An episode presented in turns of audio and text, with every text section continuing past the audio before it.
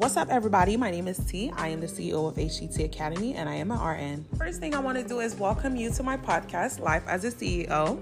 I felt like it was so much easier for everyone to just have a podcast where we could just talk about anything that has to do with business, anything that has to do with life in general. I feel like it's easy to listen to a podcast in your car when you're on your way to work or on your way to get the kids from school.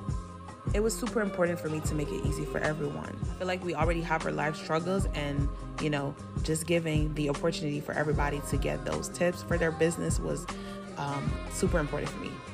So you're going to be able to find us on any major platforms every Monday. We are going to be putting out an episode about business or life in general. And of course, we're going to be answering questions. So if you have anything you want us to talk about, any specific topic, just let us know and we'll cover that as well.